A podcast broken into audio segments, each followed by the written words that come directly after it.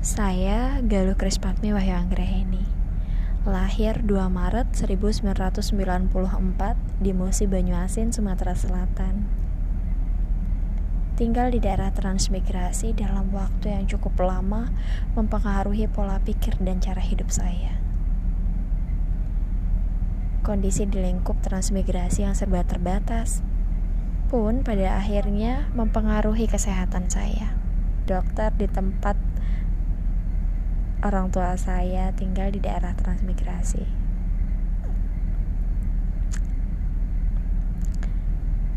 Saya Galuh Krispatmi Wahyu Anggraheni Lahir 2 Maret 1994 di Musi Banyuasin, Sumatera Selatan Saya tinggal di daerah transmigrasi dan juga tentunya lahir di sana.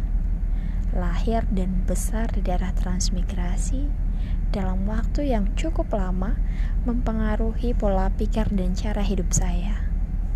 Kondisi di lingkup transmigrasi yang serba terbatas pun pada akhirnya mempengaruhi kesehatan saya.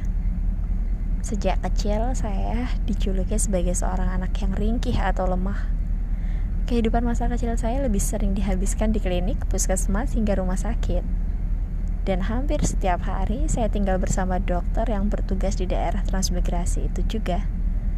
Kondisi, fisik yang lemah membatasi aktivitas fisik tentunya. Saya hampir tidak bisa terkena paparan sinar matahari secara langsung dalam waktu yang cukup lama. Sehingga saya lebih sering menghabiskan waktu di kelas daripada di luar kelas saya lebih banyak menghabiskan waktu untuk berdiam diri di rumah daripada bermain bersama teman-teman di luar rumah. Saat kecil hingga sekolah menengah atas, hidung saya sangat sensitif. Jika terkena paparan sinar matahari terlalu lama, maka ia akan berdarah atau terjadi pendarahan atau yang sering dikenal dengan mimisan. Hingga pada akhirnya, keinginan dan kecintaan terhadap tari membawa saya untuk melewati keterbatasan itu. Saya mulai mencoba memperbanyak aktivitas fisik. Tari menjadi pilihan saya. Tari bagaikan dunia yang memanggil saya turut menekuri dan hidup bersamanya. Untuk itu, saya memutuskan masuk ke dalam dunia tari jauh lebih dalam lagi. Saya tahu Ketika memutuskan hal ini, saya percaya bahwa menemukan jalan menuju dunia tari tidak akan semudah yang saya bayangkan. Sebagai anak kelahiran Sumatera Selatan yang hidup dengan kebiasaan dan juga tradisi Melayu, kemudian memilih belajar seni tari di Yogyakarta yang kental dengan tradisi, adat istiadat dan juga kebudayaan dan juga kebiasaan Jawa pasti menjadi tantangan besar bagi diri saya pribadi. Banyak hal sulit yang saya lalui untuk menyesuaikan diri dengan kebiasaan dan tradisi tersebut.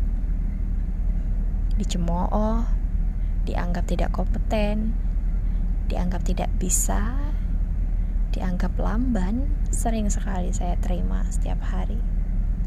Dipandang dan diberi nilai kurang sebagai mahasiswa seni tari karena kurang kompeten dan luas ketika menari adalah makanan keseharian yang saya terima selama menempuh pendidikan strata 1.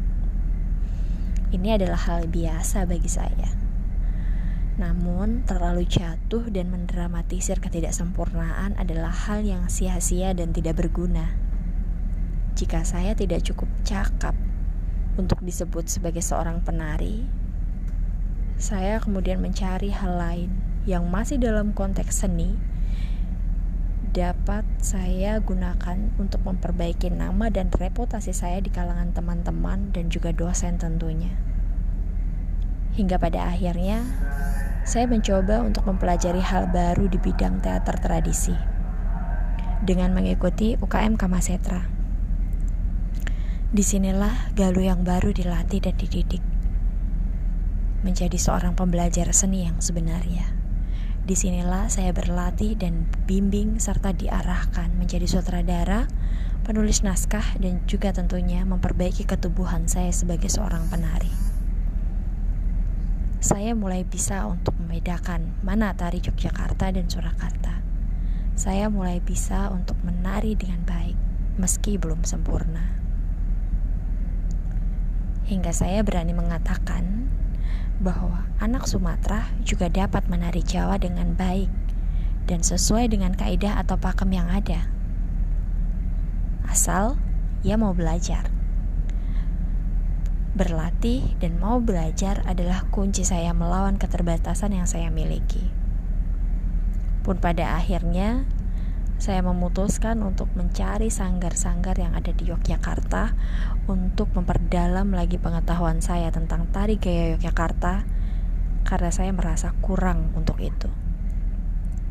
Hingga pada akhirnya saya bergabung dengan Sanggar Seni Kinanti Sekar, sebuah wadah yang menjadi tempat saya untuk berlatih. Tidak hanya berlatih menjadi seorang penari yang baik, tetapi juga dilatih diajarkan, diarahkan untuk menjadi seorang penari yang mampu bekerja sama dengan sesama penari lain, yang mampu menarikan tidak hanya menari dengan tubuhnya, tapi menari dan membawa memberikan rasa atau membawa rasa ke dalam karya tari tersebut.